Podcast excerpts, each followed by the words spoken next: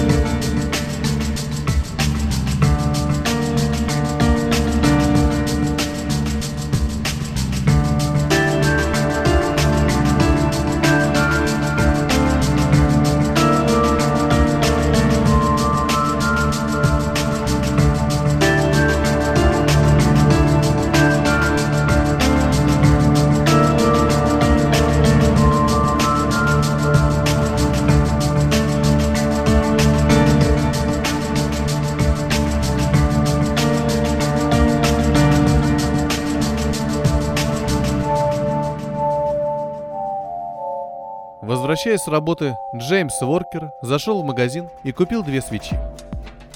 Удивленный и обрадованный продавец попытался всучить ему еще парочку. Этот товар абсолютно не пользовался спросом, и который год пылился на самой дальней полке. «Больше не надо», — отрезал Воркер, засовывая в карман покупку. Продавец расстроился, но тут же забыл об этом. Ему до желудочных колик захотелось узнать, Зачем понадобились этому господину свечи? «Вы хотите их поставить в церкви?» – спросил он. Оркер приподнял брови. «А разве они еще существуют?» «О, да, сэр. В Бронксе сохранилась одна, маленькая церквушка. Там иногда проходит служба. Я живу рядом».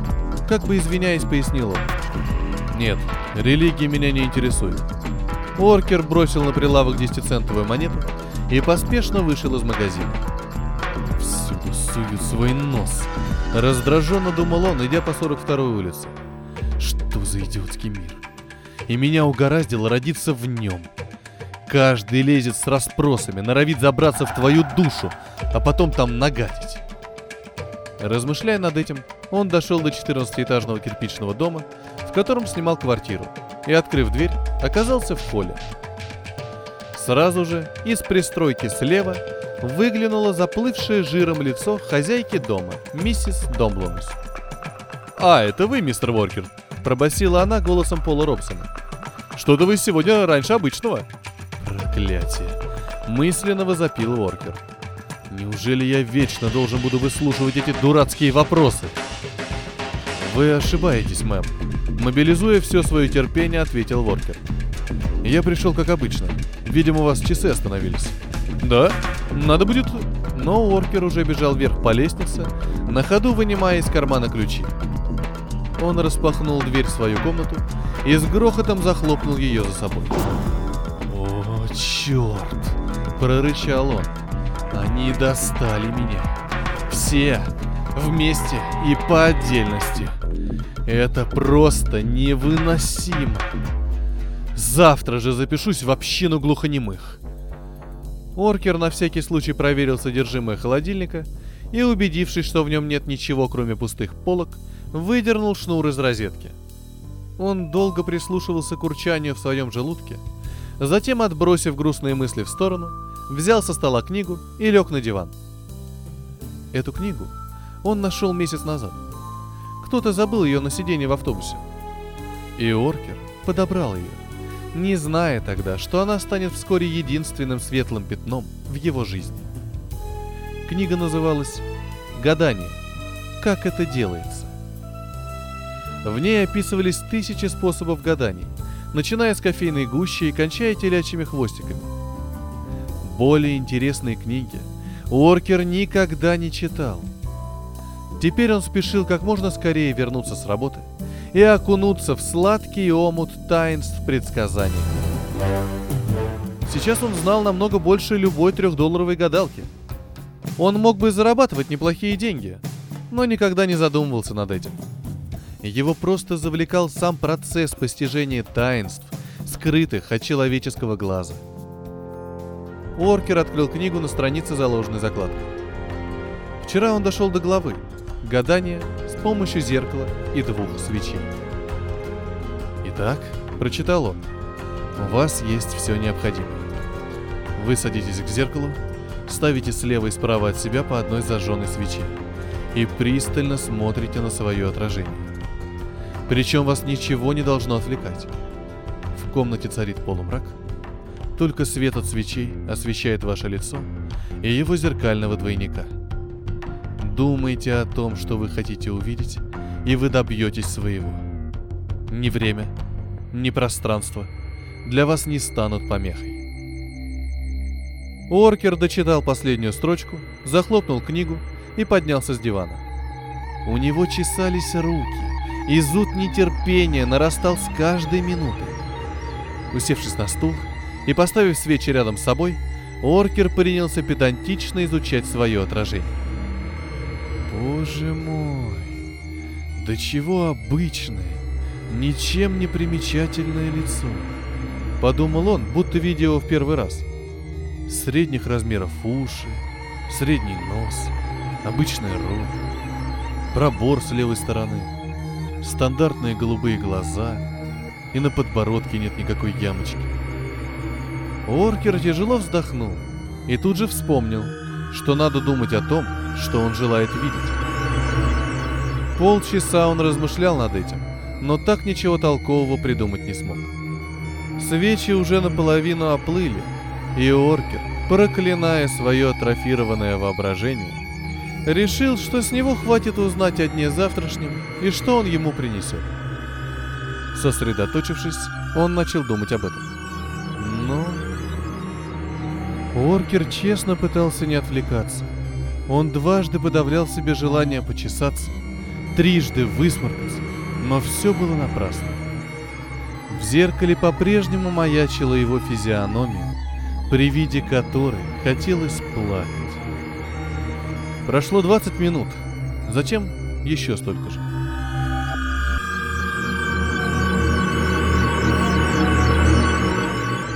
Оркер облизал пересохшие губы, громко выругался и решил навеки выбросить из головы эту бредовую идею.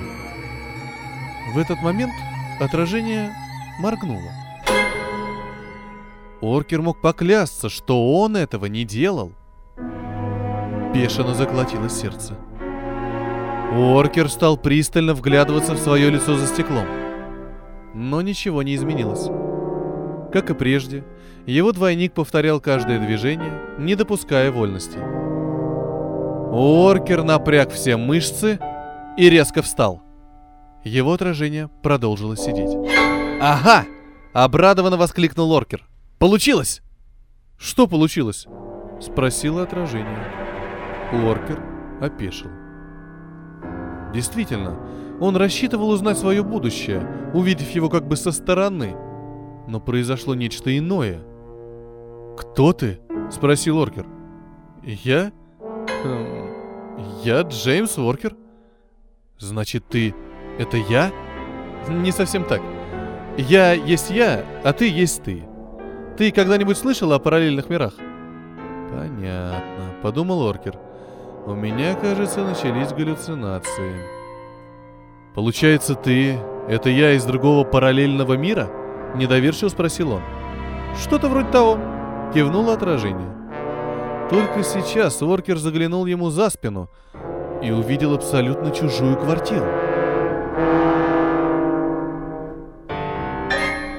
Она была обставлена гораздо богаче его, и хотя в ней царил полумрак, Уоркер заметил резную деревянную мебель, красивую посуду в серванте, толстый ковер на полу, ярко расписанные шторы, закрывающие окна.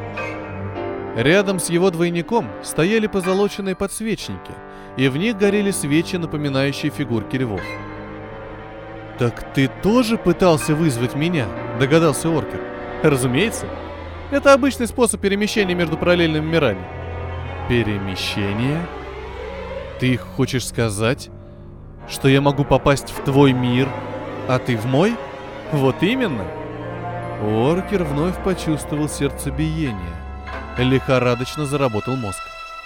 Это шанс. Надо попытаться его уговорить. Вот Только согласится ли он на это? Вероятно, он значительно богаче меня. Я же что могу ему предложить? Ничего. Выходит, надо действовать хитростью.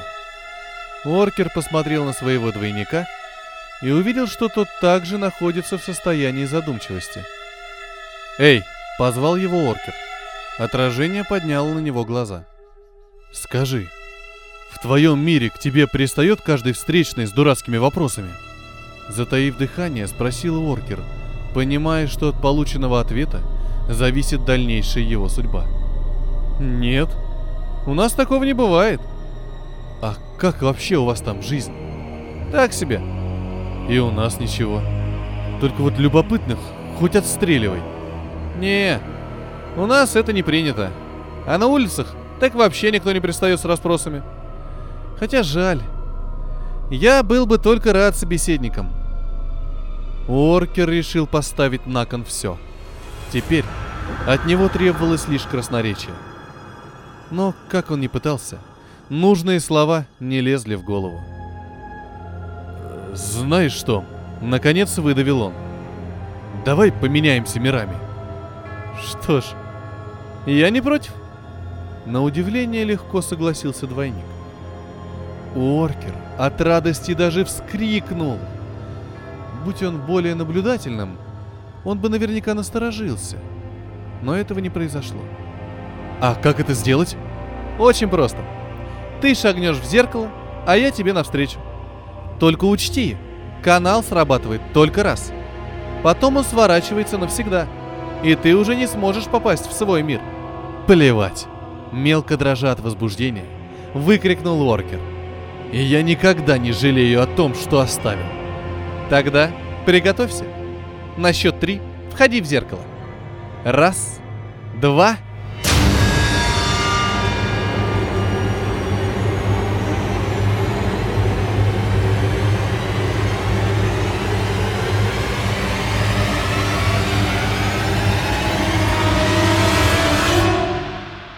Оркер шагнул, ощутил слабое сопротивление, но в следующий миг увидел, что находится уже не в своей комнате. Он резко повернулся. Перед ним было зеркало, и в нем он сам, повторяющий каждое движение. Оркер плюхнулся в кресло и рассмеялся. Ловко же я его надул. Через неделю его будет тошнить от собеседников. А через месяц он захочет сбежать из этого мира, хоть к черту на рога. Еще несколько минут Оркер не переставал хохотать. Затем вытер набежавшую на глаза слезу и принялся исследовать свои новые владения. В холодильнике он нашел ветчину, несколько баночек искусственной красной икры, фунта полтора мяса, с десяток бутылок пива и разную зелень.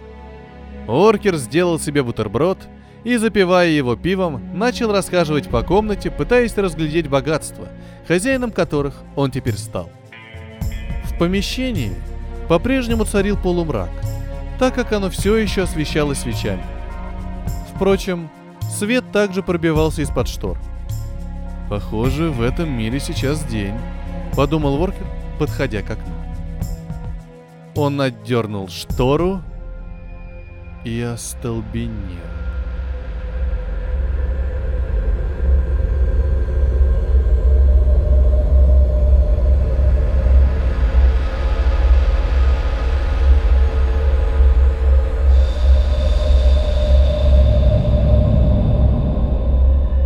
Перед ним, сколько хватало глаз, простирались заводские трубы – они выбрасывали клубы черного дыма, заслонявшие небо и солнце и весь мир.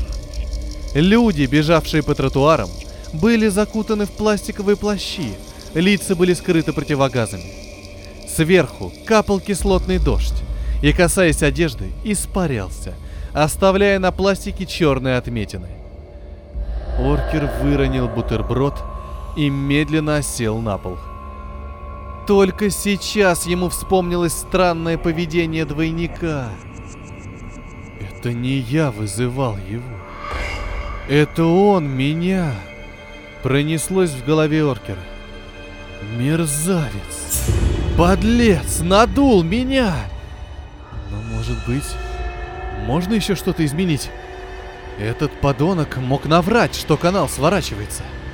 Оркер поднялся, задернул штору и, шатаясь, побрел к зеркалу. Он просидел возле него целый час, пока не понял, что видит перед собой не свое отражение, а двойника.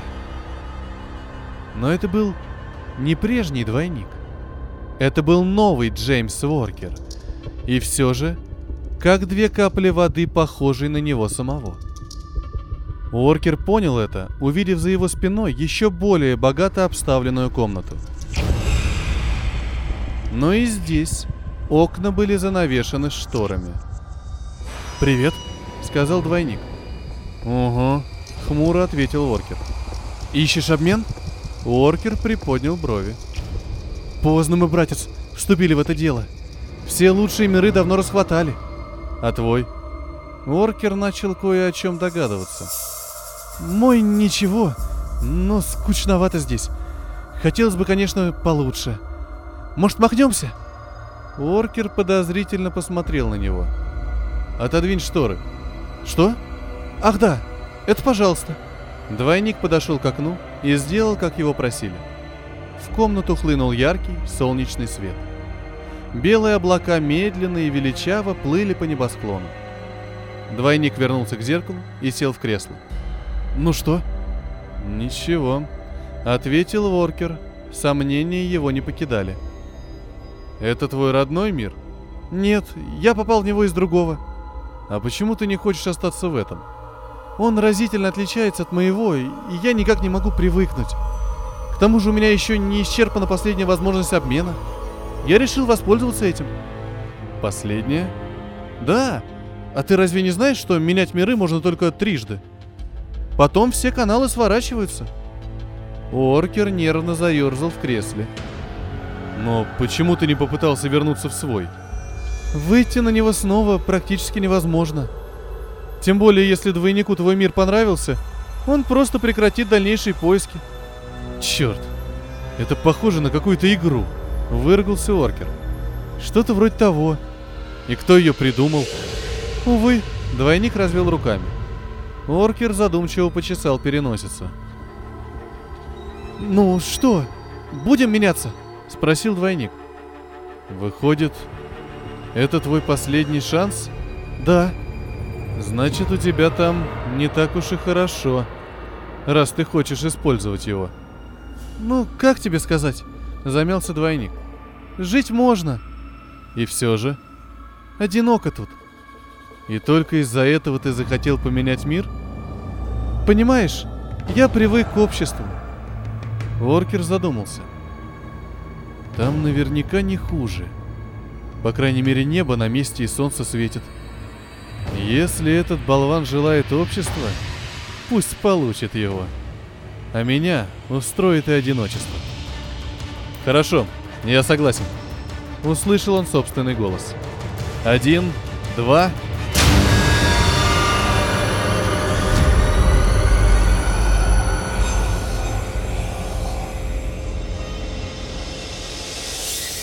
Через секунду Оркер был в ином, параллельном мире. Он огляделся и направился к окну. Но не дойдя до него двух шагов, внезапно остановился – это не было настоящим окном. Это был экран, на который проецировалось изображение. Уоркер повернулся и увидел у противоположной стены видеопроектор. «О боже!» – застонал он и бросился к двери.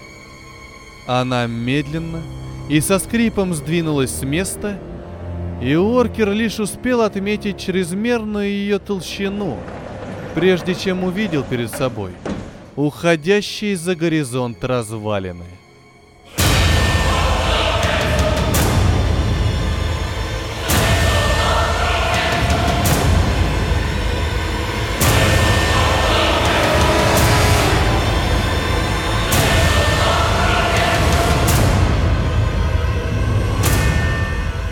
Иногда, правда, попадались и целые здания. но их можно было сосчитать по пальцам. В куче щебня и битого кирпича что-то копошилось. Орки разглядел огромных червей и тараканов, достигавших в длину полуметра. По улице бежал человек, покрытый кровоточащими язвами. За ним гналась гигантская серая крыса, не уступавшая в размерах беглецу. Оркер медленно закрыл дверь, затем разбил об пол видеопроектор и сел в кресло перед зеркалом. Лишь через полтора часа он вновь вызвал следующего двойника.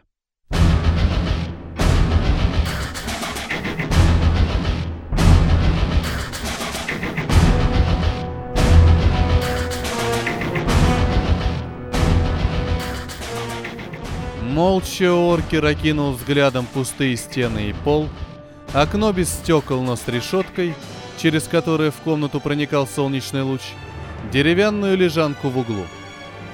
Затем он просунул руку в зеркало, схватил двойника за шиворот и втащил к себе в комнату.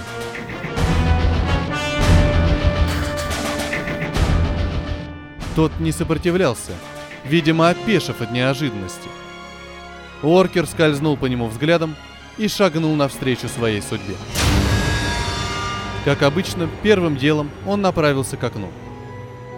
Волна свежего воздуха коснулась его лица. В ноздри ударил запах трав и цветов. Уоркер увидел перед собой персиковый сад. В небе порхали печуги, и яркое полуденное солнце слепило глаза – «Я не ошибся», — подумал он, и улыбка заиграла на его губах. Сзади со скрежетом отворилась дверь. Оркер повернулся и увидел мрачного человека, облаченного в серого цвета одежду. «Ну что, Джеймс, вот и полдень», — сказал он. «Электрический стул готов. Надеюсь, и ты тоже». Оркер недоуменно посмотрел на зеркало и все еще горевшие свечи. Вполне возможно, это было последним желанием того малого. Догадался он.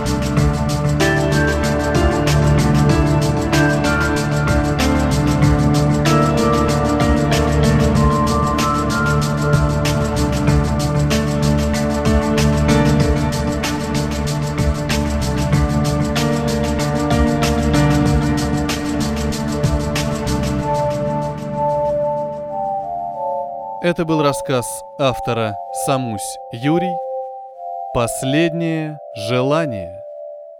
Для вас читал Петроник. Музыкальное оформление Пилик.